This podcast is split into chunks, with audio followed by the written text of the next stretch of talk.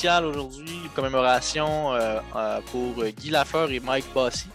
on va avoir un invité, on a un invité spécial avec nous, Robert Bob Sirois, ancien joueur des Flyers et des Capitals, principalement les Capitals de Washington, et joueur des étoiles en 1978 pour la conférence Prince de Galles, si je ne me trompe pas et auteur de plusieurs livres, notamment Le Québec mis en échec et Équipe nationale pour le Québec, un plan.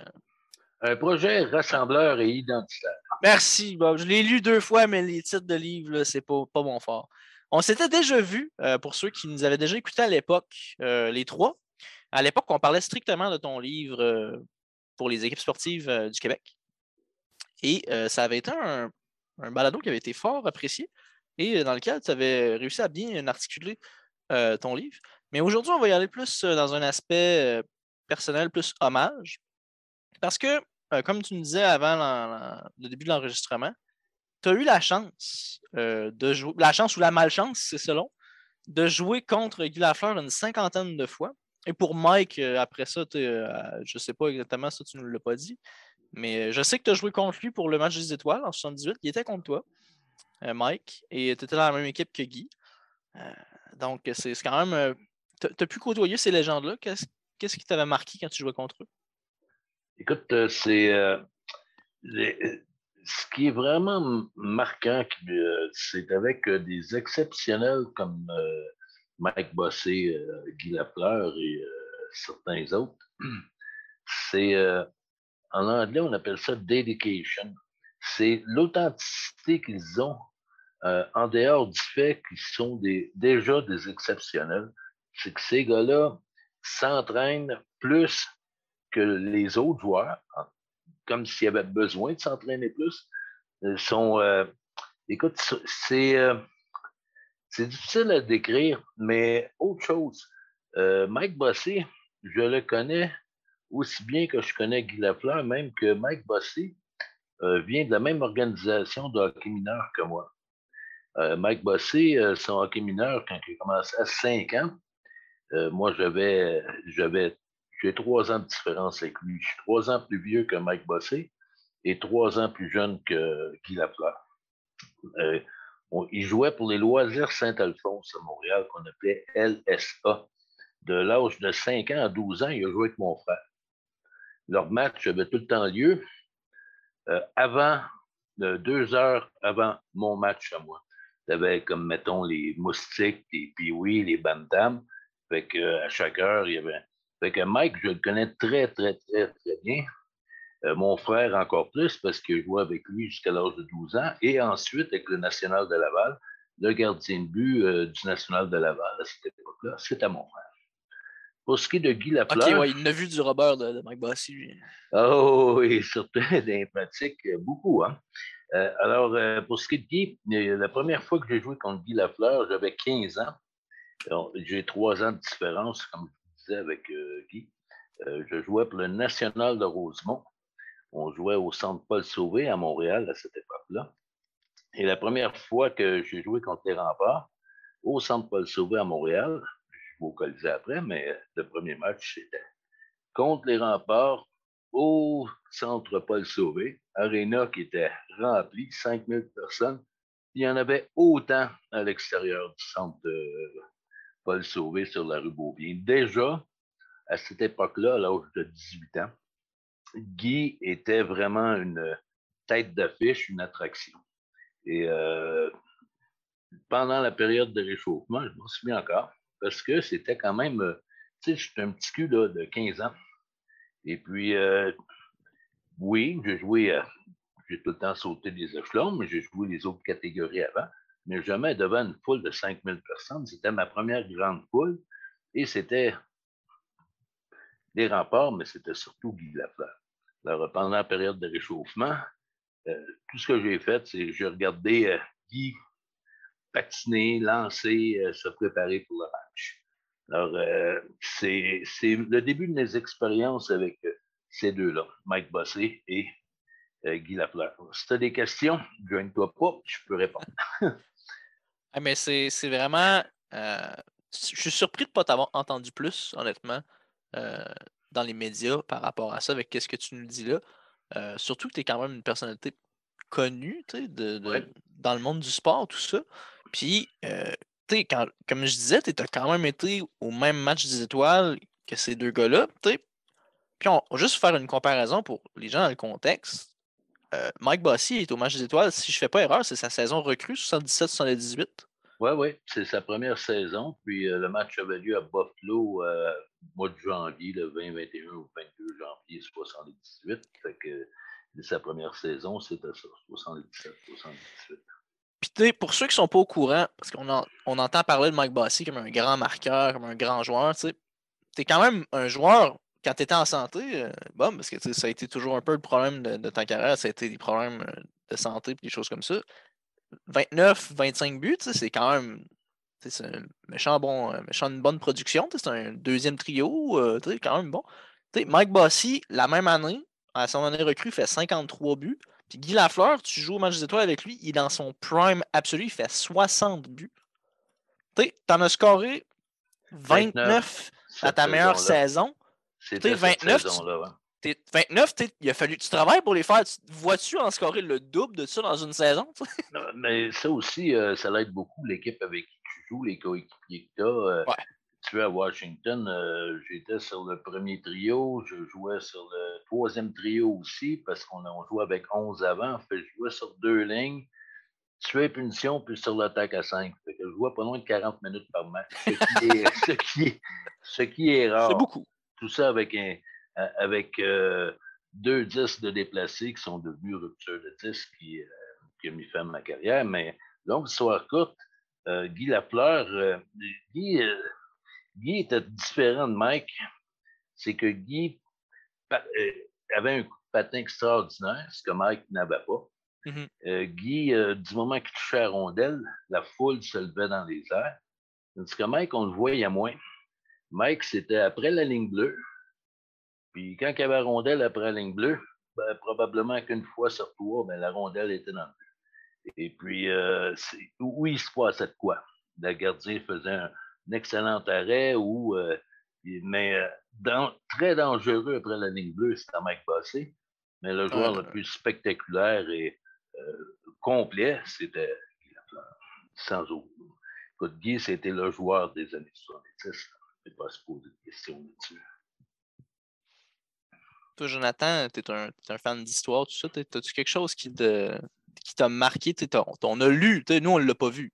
Guy Lafleur, on l'a vu dans des vidéos, on ne l'a pas vu en vrai, malheureusement. Mm-hmm. On n'a pas connu la gloire de ces années-là. Mais moi et Jonathan, on est deux personnes qui aiment beaucoup l'histoire, l'histoire sportive. Qu'est-ce qui t'a. Toi, Jonathan, as-tu une question qui te vient là en, tête?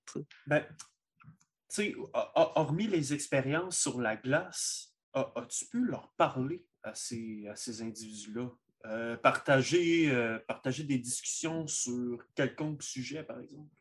Mike Bossé, non, parce que euh, pour une raison ou une autre, là, on n'était pas dans la même région ou le même coin, mais Guy Lafleur, je l'ai vu à plusieurs, plusieurs, plusieurs reprises. J'étais un de ses clients favoris à son restaurant Le Bleu, Blanc, Rouge. mon premier livre, il, voulait, il a lu le manuscrit il voulait absolument voir le manuscrit avant que le livre soit publié.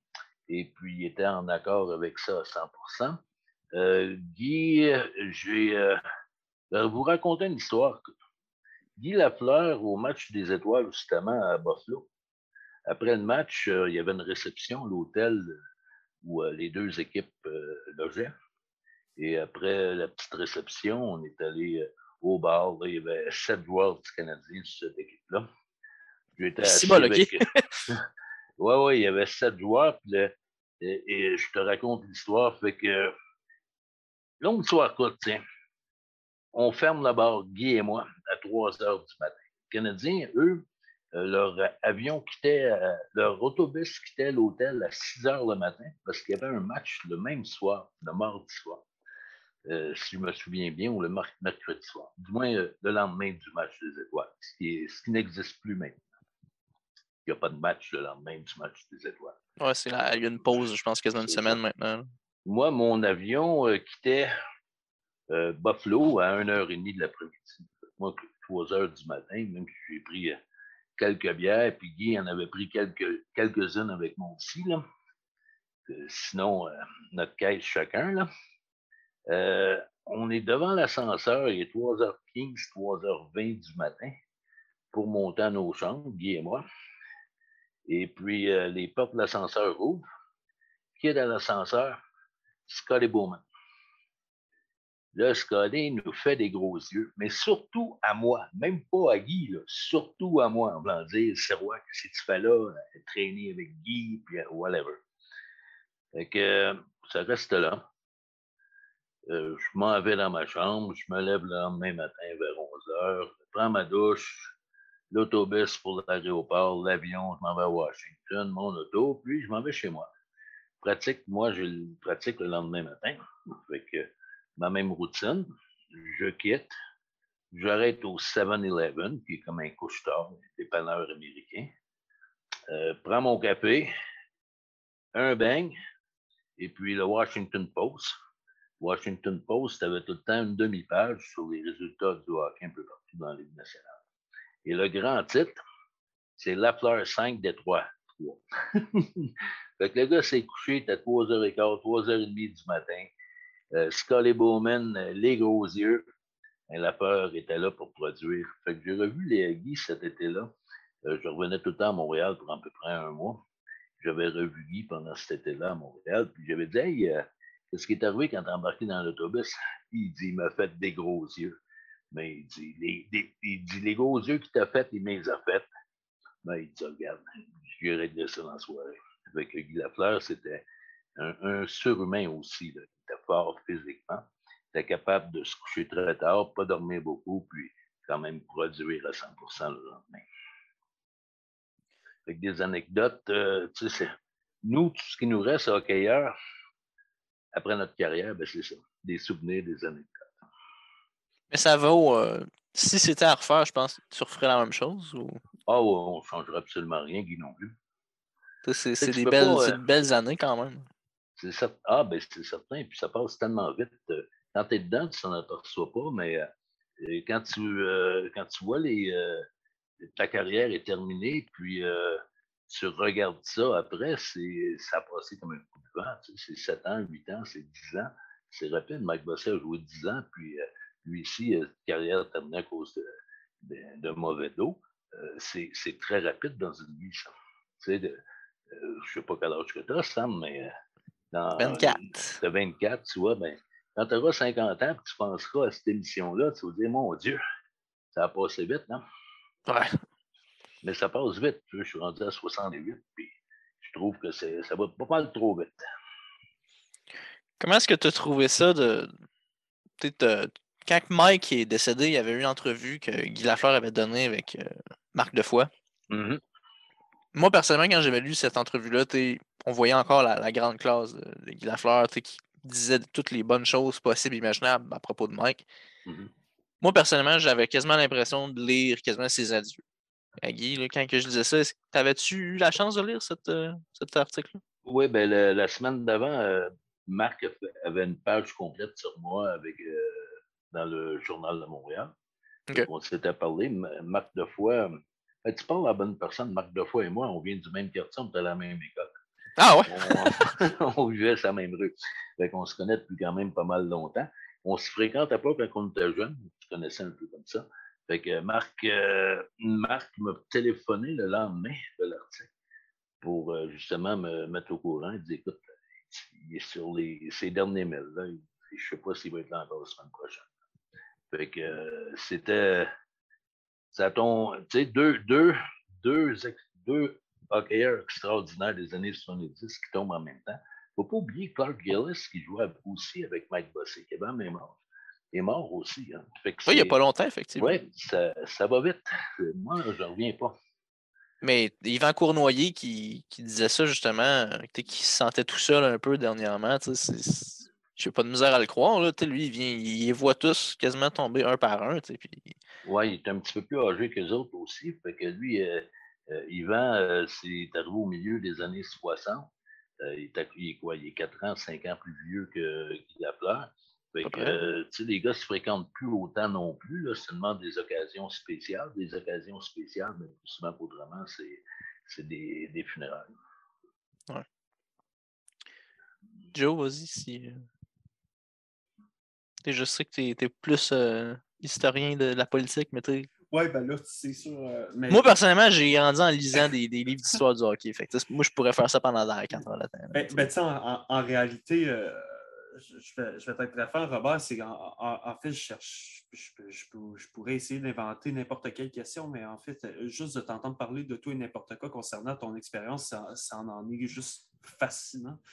Alors, OK, disons, question toute simple, le, cette fois-ci sur la glace le meilleur souvenir que tu as euh, avec ces gars-là euh, sur la patinoire? Euh, ben, s'il y aurait un match, là, peut-être là, dans, tes souvenirs là, à nommer, ça serait lequel? Ben, dans mes souvenirs, c'est certain que mon premier match, première fois que j'ai revêtu l'uniforme des Flyers de Philadelphie qui venaient de gagner leur première Coupe Stanley, quand tu es sur j'ai joué le premier match d'exhibition des Flyers euh, euh, suite à leur Coupe Stanley. C'était contre Boston, où je n'étais pas supposé de jouer. J'étais un, recrue, puis les Flyers alignaient leur, leur équipe au complet contre les Bruins de Boston, euh, qui a, contre qui avaient gagné la Coupe Stanley au mois de juin, trois mois avant. Fait que Ross Hansbury s'est blessé le matin lors de la puis c'est moi qui l'ai remplacé. quand tu es sur la ligne bleue, puis euh, tu as euh, la fameuse chanteuse euh, Kate qui embarque sur la patinoire, tu regardes les Browns. Moi, je les avais regardés l'année d'avant, gagner la Coupe Stanley, avant, avant que je sois repêché par les Flyers. Je trouvais ça extraordinaire. j'ai toujours en mémoire juste le fait d'être sur la ligne bleue et de porter une forme des Flyers, de regarder le drapeau, regarder euh, l'hymne national euh, être chanté et puis voir que je joue contre des Bruins de Boston, euh, c'est des frissons. Pour ce qui est de ces joueurs-là, de cette époque-là, on parle du match qui m'a marqué le plus au point de vue de ta question, c'est justement le match des étoiles en 78. le Canadien avait sept joueurs. C'était le Canadien de Montréal, les Sables de Buffalo avec euh, trois joueurs ou quatre joueurs et les Browns de Boston avec trois joueurs sur notre. Là, sur notre équipe, tu parles de joueurs comme Marcel Dion, tu parles de joueurs comme Gilbert Perrault, Richard Martin, Guy Lafleur, euh, Serge Chavard, Larry Robinson. Écoute, l'équipe est incroyable. T'avais Rogatien Vachon et Ken Dryden les nets. C'est en plein ça. Puis quand tu regardes de l'autre côté, mais là, tu as les Flyers avec Bobby Clark, Barber, Leach. Euh, tu as les Islanders avec Trottier, Bossy et euh, Denis Potvin. Et as les Rangers, des joueurs des Rangers. Ça, c'est le seul match qui s'est terminé en, en, en, euh, en période supplémentaire, les gars on a gagné 3 à 2 dans un match où ça frappait. Puis euh, c'était pas les matchs d'étoiles qu'on voit aujourd'hui. Ouais, il y avait de l'intensité. Euh, énormément. C'était pas question que la gang des, Canadiens batte la gang des Flyers. C'était ça de l'autre bord. Ou la gang des Browns qui était avec nous autres. de l'autre bord. Moi, je jouais avec Marcel Dion et puis. Marcel Dion. Et, Terry O'Reilly tu te sens très bien cette ligne-là. Ouais, tu devais trouver que tu avais une bonne. Euh, tu devais trouver que tu avais un meilleur calibre de jeu qu'avec les Capitals. Et, sans vouloir manquer de respect à tes coéquipiers. En, plus, j'ai manqué deux buts là, par ma faute. En plus. Fait que des fois, tu sais, c'est probablement l'excitement, mais deux, deux chances manquées là, que je m'en veux, je m'en veux encore aujourd'hui. Je ne dirais pas que tous les soirs, je me couche, je pense à ça, là, mais ça m'arrive. Et que, oui, c'est pas mal. Euh, c'est incroyable quand tu es là. J'avais dit, ben, j'avais dit à Terry O'Reilly, quand le matin que je suis arrivé pour euh, le, matin du match, on avait joué à Détroit, nous, euh, deux jours avant, mais je suis arrivé au match là-bas le matin avant le match. C'est ça. Et puis Terry O'Reilly était dans le vestiaire. J'étais le deuxième arrivé. Et puis euh, je dis à Terry, je dis, je sais pas ce que je fais ici, moi. Puis Terry O'Reilly m'a regardé et me dit, dis-moi non plus. fait que euh, c'était des grands qu'il y avait à cette époque-là. C'est des gens qui ont marqué le hockey à tout jamais aux États-Unis et au Canada. Parce que le pire, c'est que tu as joué dans ton match des étoiles avec un, futur coéquipier. Tu as joué avec Denis Maroc. Oui, avec euh, Denis était là, oui. on a joué la troisième, ben, excuse-moi, la troisième période, j'ai joué avec, euh, Bowman a fait des changements en ligne, j'ai joué avec Denis Maroc la troisième période.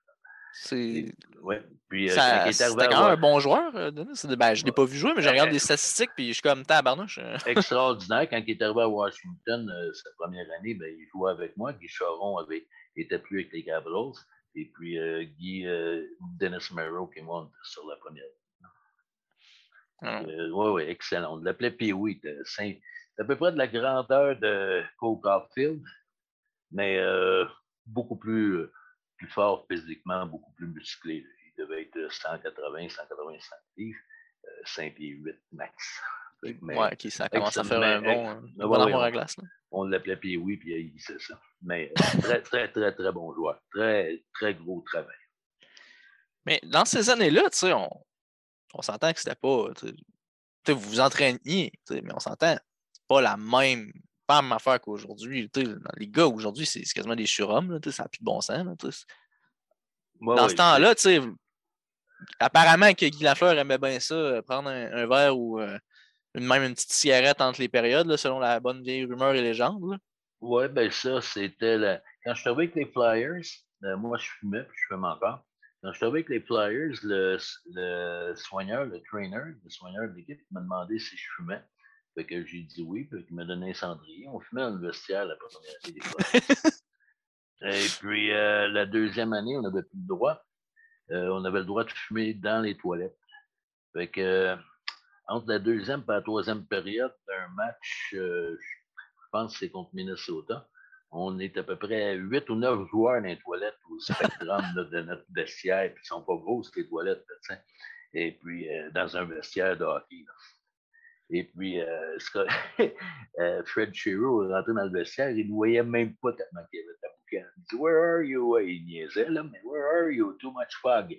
Mais oui, c'était ben, c'était pas, même, pas la même mentalité.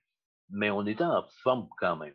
Les gars, euh, ce que tu faisais le jour d'avant, euh, le lendemain, aux pratiques, euh, ça sortait. Il ne faut pas que tu oublies que tu as 20 ans, 21 ans, 22 ans. On s'entraînait quand même beaucoup, mais l'été, ce n'était pas de l'entraînement comme les joueurs font présentement, c'est 12 mois par an. Le camp d'entraînement, dans ce temps-là, c'était pour te remettre en forme.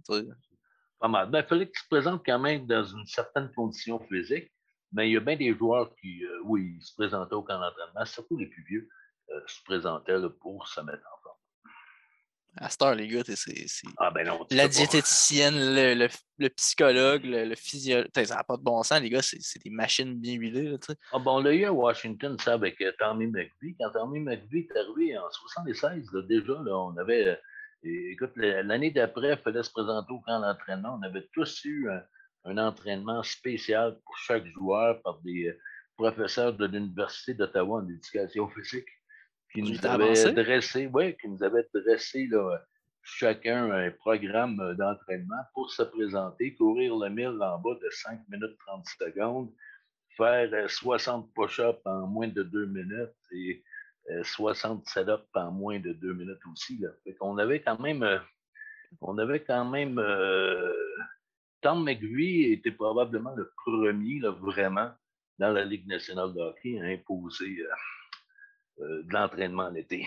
Si tu te présentes au camp d'entraînement, tu essaies de courir euh, le 1000 en moins de 5 minutes 30, oublie ça si tu n'es pas entraîné tout l'été. Ouais, c'est ça, je t'ai pour te dire. Moi, tu fais juste me ah. dire ça, j'ai quasiment vu de péter un anévrisme. Ah, ouais, écoute, euh, j'allais courir à tous les deux jours, je courais 3000. C'est-à-dire que je faisais 12 fois, je faisais 12 fois le tour de la piste euh, puis euh, chaque fois, euh, à toute vitesse, 400 mètres, 400 verges, si vous voulez, là, environ, mm-hmm. en moins d'une minute. Et après ça, c'était deux tours de piste en moins de deux minutes et demie. Et puis, on avait un, entraînement de même. Fait que les Capitals, on ne gagnait pas souvent les deux, trois premières années. Je ne pas là la première, mais l'année 75, 76, 76, 77, on ne gagnait peut-être pas souvent, mais on était en. Ah, écoute, et j'espère qu'il y a des entraînements même. Mais le pire, c'est que Capitals, ils ont quand même bien repêché. Fait juste après que tu sois parti à cause euh, en Europe, puis à cause de tes mm-hmm. blessures, puis tout ça, il y a eu Mike Gartner, puis tout ça qui sont arrivés. Ah, Mike est arrivé quand j'étais là. Mike est arrivé. Ouais, tu as joué un année avec? Ouais, j'ai joué avec Mike. Euh, euh, écoute, je suis parti en 80, 80-81. C'est vrai, Mike en 79, je pense. 79, la même année que les Nordiques, quand les clubs de la Ligue mondiale, quand la Ligue mondiale a tombé. C'est ça. Fait que Ryan Walter jouait avec aussi pendant deux ans. Gartz cette année-là. Et puis, Rick Green, c'est mon grand, c'est mon grand complice à Washington, tellement les 76, Rick. Puis, tu as quand même euh, le, train de vie de la Ligue nationale, tout ça, mais un gars comme Mike et un gars comme Guy étaient dans des marchés de hockey complètement différents de, Washington. Washington, à cette époque-là, c'était pas un. J'imagine c'était pas un, un gros marché de hockey comme les Islanders pouvaient l'être alors qu'ils étaient dans une, ascension fulgurante. Ils ont gagné quatre coupes en ligne avec euh, Mike, Denis euh, et, Brian. Puis le Canadien, c'était ben, le Canadien, c'était la mec du hockey, le forum. je quand tu allais jouer dans ces places-là, ça devait être. Euh, ça devait être intimidant un petit peu quand même. Non, ça, ça tu t'habitues à ça. Tu t'habitues? Ah oh, oui. quand tu as fait le tour de la Ligue une fois, tu sais c'est quoi. C'est certain que la première fois que tu rentres au Garden de Boston, ben, c'est impressionnant. C'est le forum, ben, pas de problème, je le connaissais bien. J'ai joué mes deux dernières années junior avec le Canadien junior au, Forum de Montréal. Mais euh, quand tu arrives au Garden, quand tu arrives à New York, au Madison Square Garden, quand tu arrives à Chicago, euh, euh, un, aréna qui était super, super beau, c'était l'aréna de Kansas City, qui n'ont pas été dans la Ligue longtemps. C'était un vieil amphithéâtre des années 40 semblable à ce qu'il y avait à Chicago aussi, euh, à ce moment-là. C'est un vieil amphithéâtre, mais très bien restauré. C'était impressionnant quand tu dans des vieux édifices, ça respirait le hockey là-dedans. Fait que, impressionné, oui, au point de vue de la grandeur, mais pas intimidé par ça. Puis quand tu, quand tu, parlais à, à, Guy en dehors de la glace, ça, ça devait être un petit peu euh, Mike, j'ai pas l'impression, tu sais. Les joueurs. C'était pas, un gars aussi, euh, c'est ça, aussi charismatique que Guy Lafleur. Mais même aussi, c'était pas un gas qui était aussi. Euh, un peu, Mike Bossy, malheureusement, c'est un gars qui est sous-estimé beaucoup. On en parle, mais tu sais, il n'est pas dans les conversations comme, comme Guy Lafleur, alors que pourtant, dans les grands joueurs québécois, il est là. Ah, ben c'est certain, mais regarde euh, Huberto. Est deuxième, premier, deuxième compteur de la Ligue nationale, ça se promène. 90% euh, des Québécois ne savent même pas qui est Huberdo. Puis là, je te parle des Québécois qui suivent le hockey. Mm-hmm. Ils n'ont aucune idée. Fait que si tu ne portes pas l'uniforme du Canadien, tu es. Euh, euh Mario Lemieux, vraiment Bourque, qu'on peut dire parmi les joueurs. Là, Martin Saint-Louis maintenant parce qu'il est à Montréal, mais que Vincent Le Cavalier, parce que le monde le voulait à Montréal. oui, Vincent, tu sais, mais c'est à peu près tout. Là. Denis Potvin, rarement entendu parler de Denis Potvin à Montréal. Pourtant, c'était un des grands défenseurs des années 70-80. Et puis, euh, c'est euh, Marcel Diane, presque pas non plus. Ouais, Marcel Diane, pas mal le meilleur joueur à jamais gagné la coupe. Tu sais, euh, Gilbert Perrault, encore moins. On entend, c'est, fait que, mais c'est pas nécessairement des gars qui sont beaucoup dans le public non plus. Fait qu'ils sont pas nécessairement, sont pas à Montréal non plus. Ouais. C'est un autre chose. Fait que Mike, oui, euh, mais il a quitté quand même pour un petit bout de temps. Il est allé travailler à titre de VP au marketing, quelque chose comme ça avec les Islanders. Il est revenu, il était à la télévision. il était bon, hein, d'ailleurs, à TVA Sports. Juste... Ben, il était drôle, il était drôle, puis euh, il était honnête. Il disait ce qu'il avait à dire. Mike, euh, Mike, a ça. Mike a tout le temps dit ce qu'il avait à dire. Puis, que ça plaise ou non aux, gens, mais euh, ça avait de l'air des fois un petit peu frais, parce qu'il fallait qu'il parle de lui quelque part ou qu'il fasse des comparaisons. Parce que pour lui, là, mettre une rondelle dans un but, ça ne se, monte pas. Fait que lui, s'il y avait un pouce par un pouce de libre, la, rondelle pouvait rentrer là-dedans, à rentrer. ce que j'ai jamais vu d'autres joueurs dans la Ligue nationale faire. C'est souvent ça qu'on voit dans presque tous les sports. Les grands joueurs ne sont pas des bons entraîneurs. Ils ne sont pas capables de t'expliquer pourquoi. Ils ont une confiance en eux aussi, qui fait que plusieurs les, plusieurs les trouvent arrogants, mais c'est vrai, cette confiance-là est justifiée. quand tu es rendu à ce niveau-là, tu es si bon que ça. Oui, mais non, il y a eu quand même. Euh, c'est parce que certains. Euh, Terry Riley, c'était un bon, un bon coach. Euh, T'en as eu plusieurs entraîneurs. Al Arbo, c'est un ancien joueur de hockey, euh, qui a joué longtemps dans la Ligue nationale, Al Arbo. Tu as eu euh, plusieurs euh, Jacques Lemaire. Jacques Lemaire, Ouais, Jacques, Jacques Lemaire, ouais, c'est vrai. Mais il était défensif plus, Jacques, par contre. Ah, c'est certain. Il avait, son, il avait son idée de quelle façon le hockey devait se jouer. Des fois, euh, tu y vas avec, tu y vas avec le, le, genre de joueur que tu as sur ton équipe. C'est bien beau dire qu'on va être une équipe offensive, puis s'il y en a un qui est capable de la mettre dedans, ça va bien mal, on a fait bien mal parti. Jacques Lemaire, d'ailleurs, c'est avec lui que ça avait commencé. Ben, ça a été le début de la fin de Guy Lafleur à Montréal, avec Jacques Lemaire, si je ne me trompe pas. Oui, puis euh, ces histoires-là, euh, j'ai connais un petit peu, puis euh, je n'aime pas vraiment commenter là-dessus parce que il y a a beaucoup de bouche-oreille là-dedans. Euh, Guy m'a déjà dit un petit peu l'affaire. J'ai joué contre Jacques Lemaire en Suisse. On a jasé un peu aussi. Fait que, tu sais, il y a deux côtés de médaille. Puis les deux, autant Lemaire que Guy, euh, ne se sont pas aventurés à, élaborer beaucoup là-dessus. Mais est-ce qu'ils se sont réconciliés par rapport à ça? Est-ce qu'il y avait une. Euh, ah oui, oui, oui, Jacques. écoute, on avait la tournée Petro-Canada des anciens joueurs. Jacques et puis les autres, Guy aussi, puis les deux étaient assis un côté de l'autre, puis euh, ça jasait, puis ça riait. C'est certain qu'il y avait peut-être euh, encore d'animosité quelque part, mais les gars, c'est des professionnels. à un moment donné, tu passes par-dessus ça. Puis, peut-être, dernière, dernière affaire qui me vient en tête, parce que, comme je veux dire, comme j'ai la tête, on t'entend parler, puis c'est le fun, parce que c'est l'histoire, t'étais là. C'est une autre époque. le, sport était vraiment pour les Québécois, surtout, j'en parle souvent avec un de mes collègues qui est plus âgé, lui, il a connu les Nordiques, tout ça. Il a connu les. Puis on a regardé le top des pointeurs, puis presque à chaque année, il y a 3-4 Québécois dans le top 10. Puis là, aujourd'hui, on, a Jonathan Huberdeau, qui est très, très bon. Mais si on faisait une équipe Québec des années 80-90 versus une équipe Québec d'aujourd'hui, je veux rien enlever à nos joueurs québécois d'aujourd'hui. Ils sont très bons, puis la Ligue est tellement compétitive maintenant, il y a tellement plus de joueurs internationaux.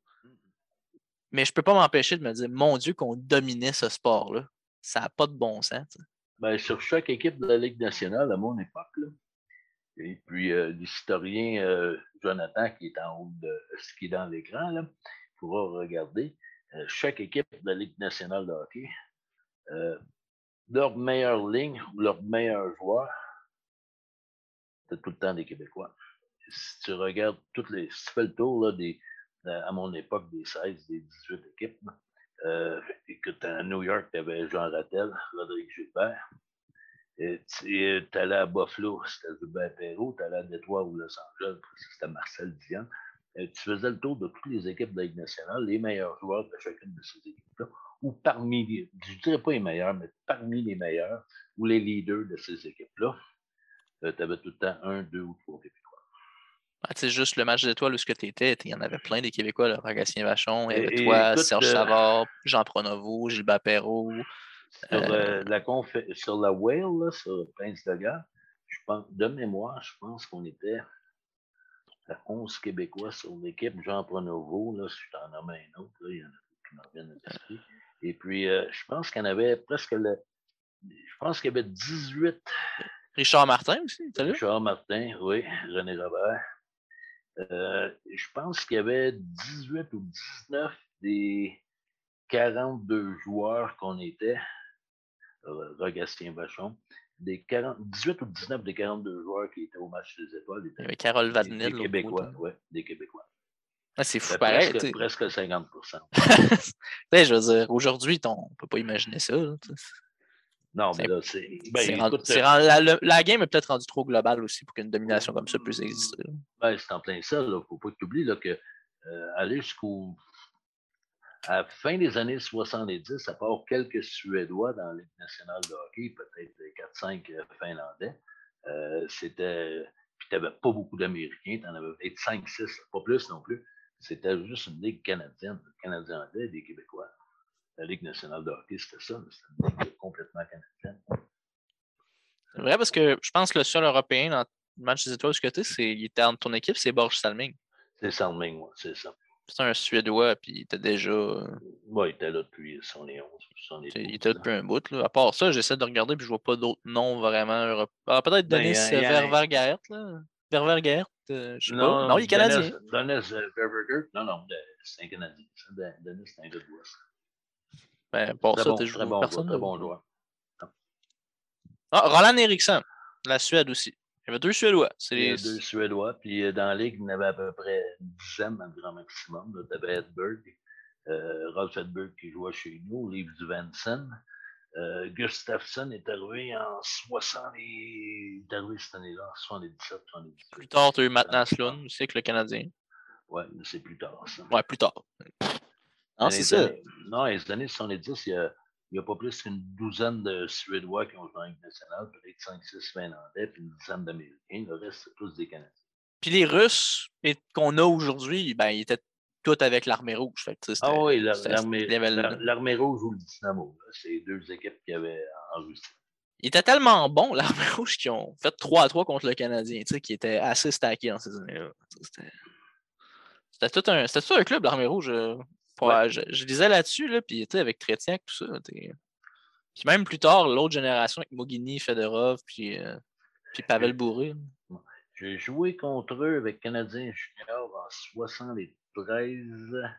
En 73, euh, on avait joué contre le Dynamo. C'est le Dynamo qui était venu jouer. Euh, et puis on avait, Canadien avait monté avec notre équipe, euh, 72, 73, c'est ça. Euh, euh, Yvon Lambert, Bobby Sheehan, Bonnie Larocque était notre gardien de but, Larry Robinson. Écoute, c'est 172 avec Canadien Junior. On avait, on avait annulé contre, contre eux. Je me souviens pas si c'était 2-2 ou 3-3. J'ai rejoué contre le Dynamo de Moscou avec les Capitals de Washington. On a annulé 3-3 contre eux à Washington. Ça, quand même. 78, ouais. Tu sais, c'est quand même c'est impressionnant. Écoute, ça faisait tellement pitié. Un, leur uniforme puait, leur équipement puait. C'était pas lavé, c'était des vieux équipements. Des joueurs nous quittaient des bâtons, des gants, n'importe quoi qu'on pouvait leur fournir. C'était, c'était triste à voir. C'était des, excellents joueurs de hockey, une bonne équipe de hockey de voir comment, comment pauvres étaient leurs équipements. Je sais que quelques années plus tard, je pense justement après cette dernière visite-là, que des compagnies comme Koro puis Jofa, des compagnies suédoises, ont fourni des équipements neufs au, risque. ça va pas de bon sens. Écoute, ça puait. Tu sais, qu'est-ce qu'un vestiaire? Oh, quand j'ai joué, là, c'était effrayant. Tu sentais ça, ça glace, tu patines tourne en rond pendant la période de réchauffement, l'odeur montait dans le patinoire, mais ça sentait pas. C'était très triste à voir. Moi, ça m'a, ça touché beaucoup. Ben, c'est sûr que ces joueurs-là, ils étaient, pas aussi chanceux. Euh. Ah, mais non, là, écoute, ben, c'était leur job. C'était des professionnels, ils étaient dans l'armée, mais euh, c'était, ça leur job, de payer pour, pour euh, pratiquer le jouer. Ça m'a tout le temps surpris d'ailleurs qu'il y ait le droit de jouer aux Olympiques alors que c'était supposé être réservé aux amateurs, tu sais, mais, ah, ben mais c'était des professionnels. ouais, ben là, on ne tombera pas sur le dossier des Olympiques. on, va être encore ici la semaine prochaine à la même heure. Mais bon. Mais par contre, juste une peut-être une question. Guy Lafleur, par rapport à ton projet des équipes nationales, tes équipes Québec puis tout ça, est-ce que tu en as parlé avec lui? Euh, oui. Ben, et puis, euh, moi, Guy, tout, euh, écoute, c'est parce que là, c'est, je rapporte, j'ai y rapporter les paroles de l'autre. OK. En partant, là, parce qu'il n'est pas là pour, pour confirmer ou dire que c'est pas vrai. Mais je peux te dire qu'il me donné une bonne tape sur les épaules et il me dit lâche pas. Je ne dirai pas le reste. Qu'est-ce qu'il a pu me dire? Parce que. C'est correct, je respecte ça. en, gros, disons qu'il était d'accord. Mais là, je te dis ça parce que j'ai vu un article dans le livre de Maître euh, Guy Bertrand, Mhm. son deuxième volume, il avait il a mis de quoi hier sur les réseaux sociaux, sur euh, Facebook. Et puis, où ce qu'il dit exact, et où ce qu'il dit qu'en 70 79 ou en 80, Guy Lafleur, il a dit qu'il était d'accord avec ça, de ne pas lâcher.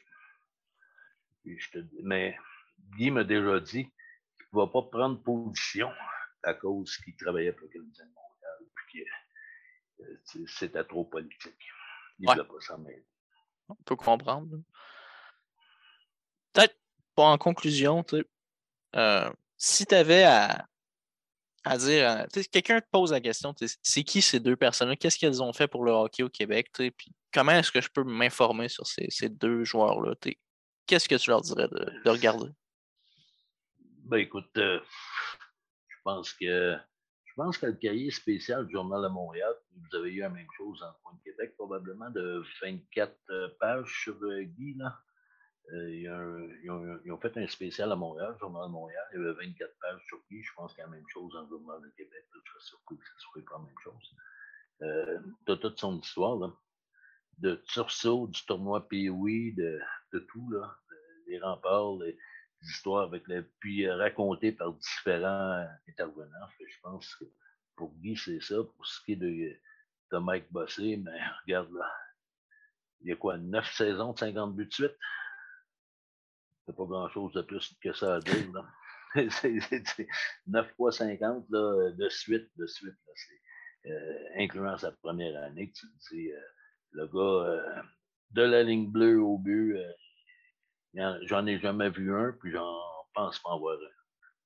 Je n'ai pas revu, puis il a eu des, il a eu des très bons marqueurs dans national de hockey. Mais comme Mike Bossé, euh, j'en ai pas vu. Puis je pense pas en voir. Écoute, Bob, euh, merci pour ton, ton temps, puis merci de- d'avoir euh, accepté de venir nous, nous jaser de ça, puis euh, nous partager ton, tes histoires, puis ton, ton expérience. Ça a été, moi, je, personnellement, c'est un de mes épisodes préférés parce que j'adore ça, ces affaires-là. C'est c'est tout le temps le fun. Toi, Jonathan, tu n'as pas parlé beaucoup, mais je sais que tu étais là, puis Ah non, mais ça, ça me parle quand même. Je veux dire, c'est au, au- au bout du rouleau, c'est une partie de notre histoire nationale qui s'est éteinte cette semaine. Oui. Alors, euh, alors non, franchement, il y a quelque chose de, de profondément euh, triste. Quand Guy Lafleur est décédé, je vais terminer là-dessus. Quand Guy Lafleur est décédé, euh, une partie de nous tous, Québécois, est mort. Et puis, euh, ça, je l'ai vu avec euh, mes voisins, je le vois avec des témoignages. C'est euh, Maurice Richard, c'était euh, la Révolution tranquille. C'est Guy Lafleur, ben, c'est, il était une partie de nous tous, à quelque part. Que tu sois un fan des Nordiques ou du Canadien, euh, Guy Lafleur a touché beaucoup plus que des fans de hockey, parce que qui ne connaît pas Guy Lafleur? Là-dedans, il y en a plein qui n'ont jamais regardé un match de hockey de leur C'est une partie de nous qui est morte. C'est pour ça que ça a créé tellement un gros impact, son décès, même si tout le monde le savait que ça s'en venait. Mais euh, comme n'importe quel décès, on, tant qu'il n'est pas mort, il est là. Ben là quand, il, quand il est mort, bon, on le réalise. Euh, disons, euh, disons-le comme ça, des euh, funérailles nationales qui Ouais. seront euh, bien évidemment bien méritées. Euh, on est. d'a- Merci à la famille d'avoir accepté qu'on puisse aller se recueillir, parce que Oui. c'était c'était évidemment le choix de la famille. là. Il, y avait, il y aurait eu le droit de refuser. Ben, ils ont accepté. Ils ont été généreux euh, de partager la, la mémoire de, de Guy avec tout le monde. Je pense que c'était. Les gens vont, montrer leur appréciation à, Guy Lafleur. Oui, c'est, euh, M. Béliveau, Jean Béliveau, c'était un personnage aussi. Mais l'impact de Jean, l'impact de Guy est complètement différent. Euh, moi, Maurice Richard et ensuite c'est Guy Lafleur, tu sais. Puis euh, je te dis pas que Guy ou Maurice est plus beau que l'autre, mais Guy était vraiment à l'intérieur de chaque Québécois, Québécoise, il y a du Guy Lafleur dedans qu'on aime s'identifier à lui ou qu'on respectait euh, parce qu'il n'y avait pas, il s'est jamais caché pour euh, dire de quoi non plus. Il n'a jamais dit j'ai été mal cité par un journaliste. Et ça, c'est faut respecter ça. ben, écoute, euh, Robert, Un immense merci d'avoir accepté l'invitation encore une fois. Toujours un plaisir de te parler de toute façon. tout, le temps, tout le temps intéressant de t'écouter. Écoute, merci beaucoup. Je te coupe la parole, excuse-moi.